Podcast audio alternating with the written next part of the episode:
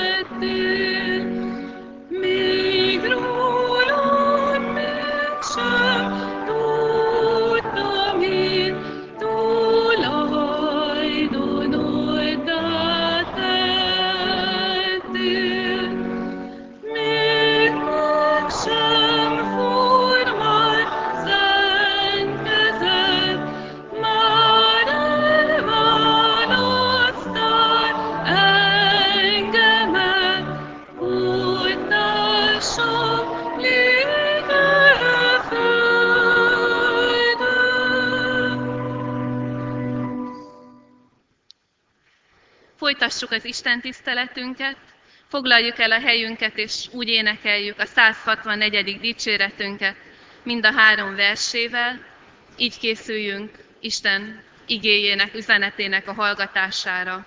Így kezdődik, kegyes Jézus, itt vagyunk, te szent ígét hallására.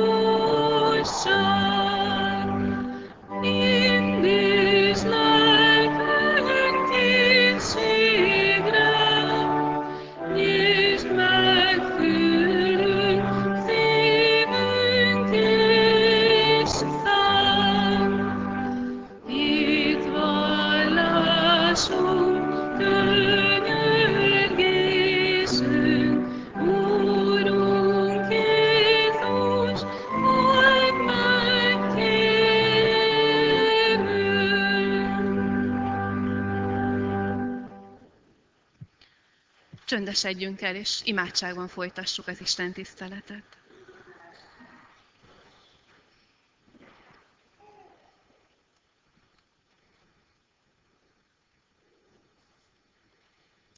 Urunk, ahol Te vagy, ott világosság van, ott egyértelműség van. És ez az egyértelműség biztat bennünket választásokra, az életünknek, dolgainknak, a kapcsolatainknak az átgondolására, megújulásra. Köszönjük, hogy most itt vagy, és köszönjük, hogy a szavad világosságot gyújthat az életünkben. Megvalljuk, hogy mindannyiunknak szükségünk van rá. Ezért kérünk, ahogy az énekben is kértünk, küldj szent lelkedet. Mesélj nekünk olyan történetet, ami elér bennünket, amiben megtaláljuk magunkat, és amiben főleg Te megtalálsz bennünket. Amen.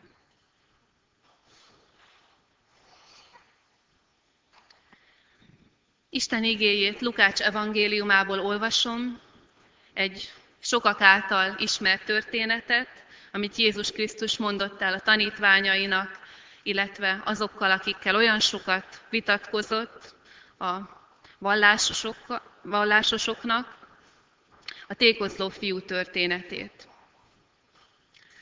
Egy embernek volt két fia. A fiatalabb ezt mondta az apjának. Apám, add ki nekem a vagyon rámeső részét. Erre megosztotta köztük a vagyont. Néhány nap múlva a fiatalabb fiú összeszedett mindent, elköltözött egy távoli vidékre, és ott eltékozolta a vagyonát, mert kicsapongó életet folytatott. Miután elköltötte mindenét, nagy éhínség támadt azon a vidéken, úgyhogy nélkülözni kezdett. Ekkor elment és elszegődött annak a vidéknek egyik polgárához, aki kiküldte őt a földjeire disznókat legeltetni. Ő pedig szívesen jól lakott volna, akár azzal az elességgel is, amit a disznók elé tettek, de senki sem adott neki. Ekkor magába szállt, és ezt mondta. Az én apámnak hány bérese bővelkedik kenyérben, én meg itt éhen halok. Útra kelek, elmegyek apámhoz, és azt mondom neki. Apám, védkeztem az ég ellen és te ellened. Nem vagyok többé méltó arra, hogy fiadnak nevezzenek. Hadd legyek olyan, mint béreseid közül egy. És útra kelve el is ment az apjához. Még távol volt, amikor apja meglátta őt, megszánta, elébe futott, nyakába borult és megcsókolta őt. A fiú ekkor így szólt hozzá. Apám, védkeztem az ég ellen és te ellened, és nem vagyok méltó arra, hogy fiadnak nevezzenek. Az apa viszont ezt mondta a szolgáinak. Hozzátok ki hamar a legszebb ruhát, és adjátok rá, húzzatok gyűrűt a kezére és sarut a lábára, aztán hozzátok a hízott borjút, és vágjátok le. Együnk és vigadjunk, mert az én fiam meghalt és feltámadott. Elveszett és megtaláltatott. És vigadozni kezdtek.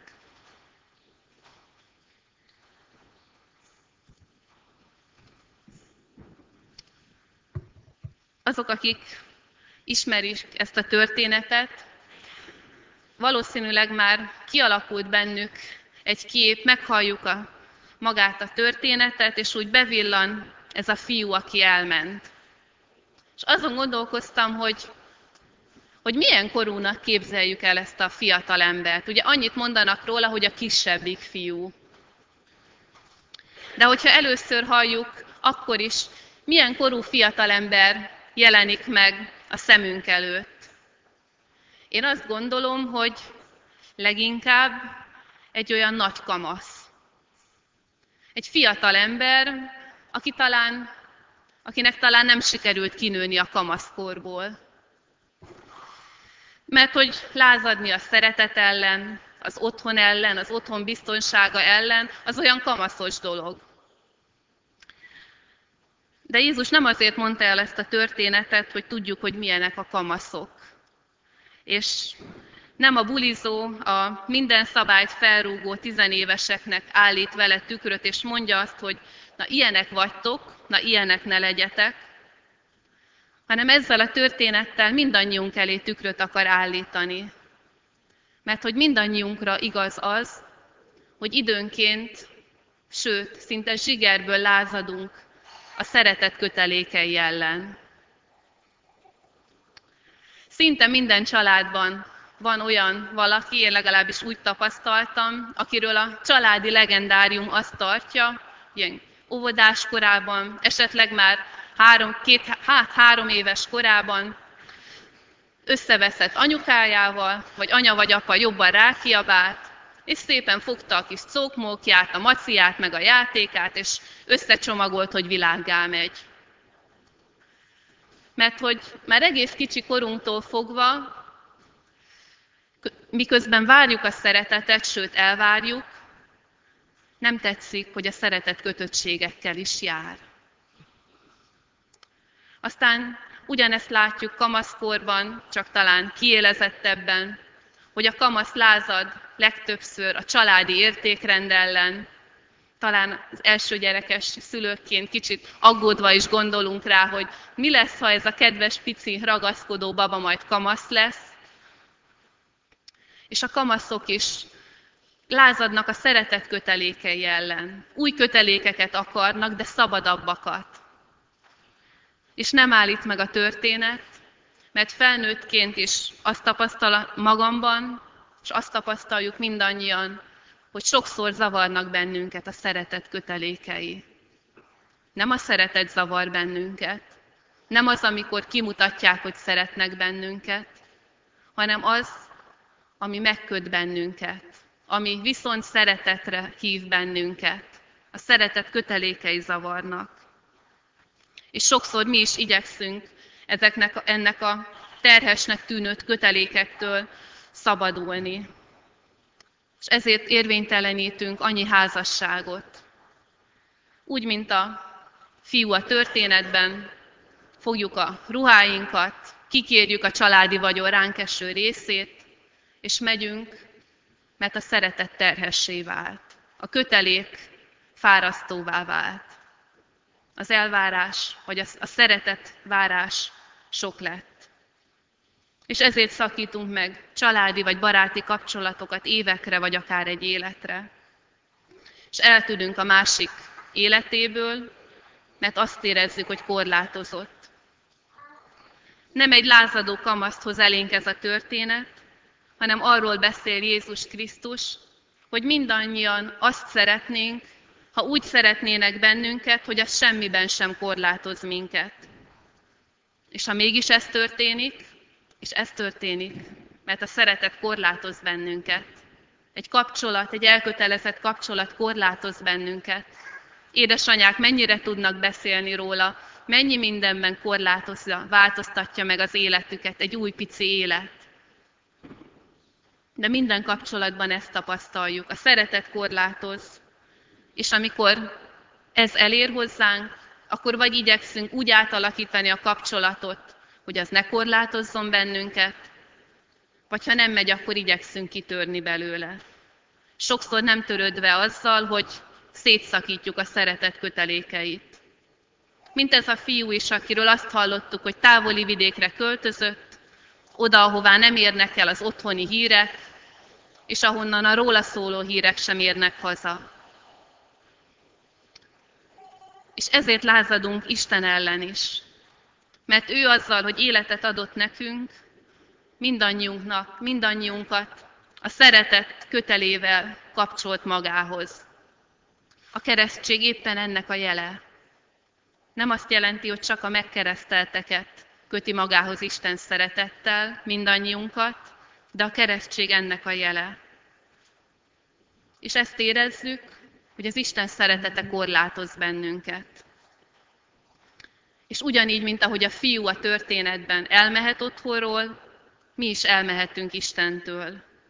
És ez sokféle formát ölthet. Ez jelenthet nyílt Isten tagadást, jelenthet közömbösséget, akár azt, hogy egy megtett keresztelő ígéret után évtizedekig nem keressük az Isten házát, a gyülekezetet, az Istent.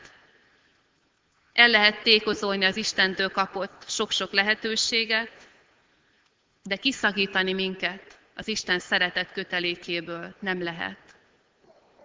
És hadd húzzam ezt alá, kiszakítani magunkat az Isten szeretet kötelékeiből nem tudjuk.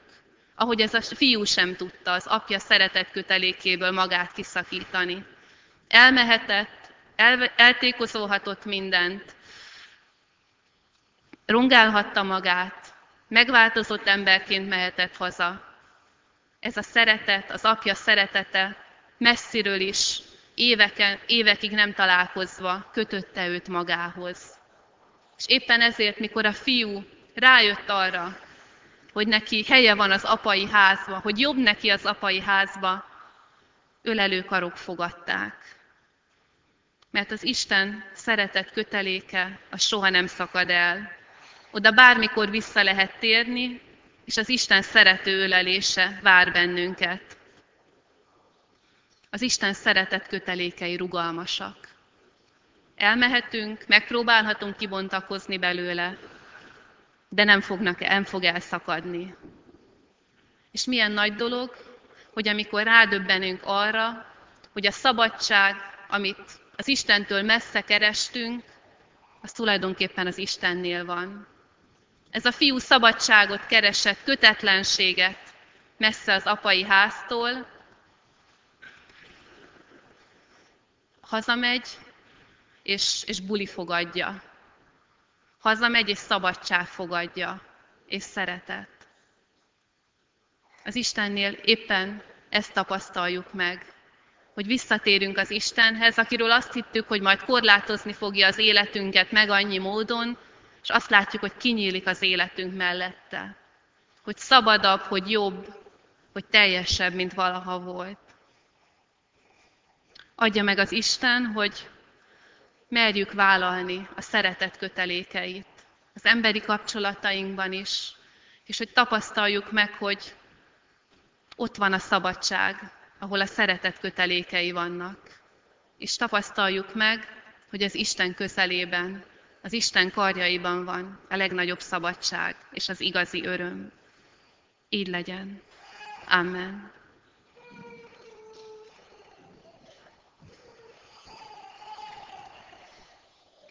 Válaszul Isten üzenetére csöndesedjünk el és imádkozzunk.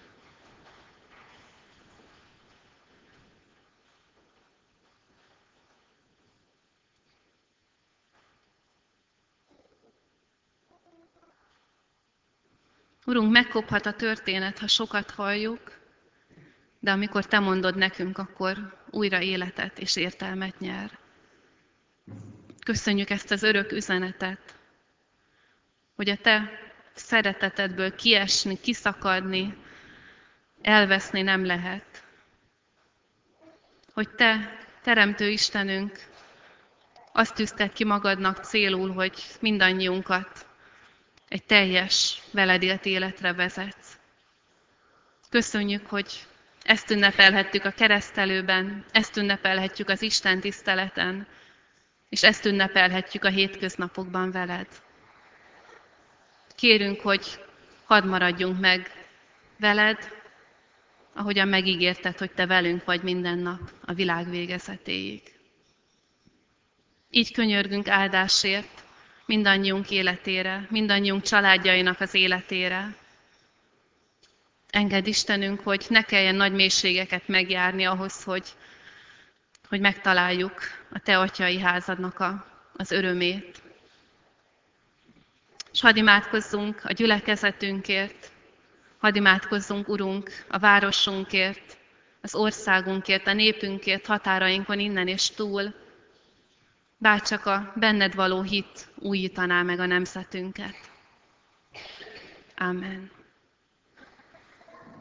Együtt fönnállva mondjuk el azt az imádságot, amire maga Jézus Krisztus tanított bennünket. Mi, Atyánk, aki a mennyekben vagy, szenteltessék meg a te neved. Jöjjön el a te országod, legyen meg a te akaratod, amint a mennyben, úgy a földön is.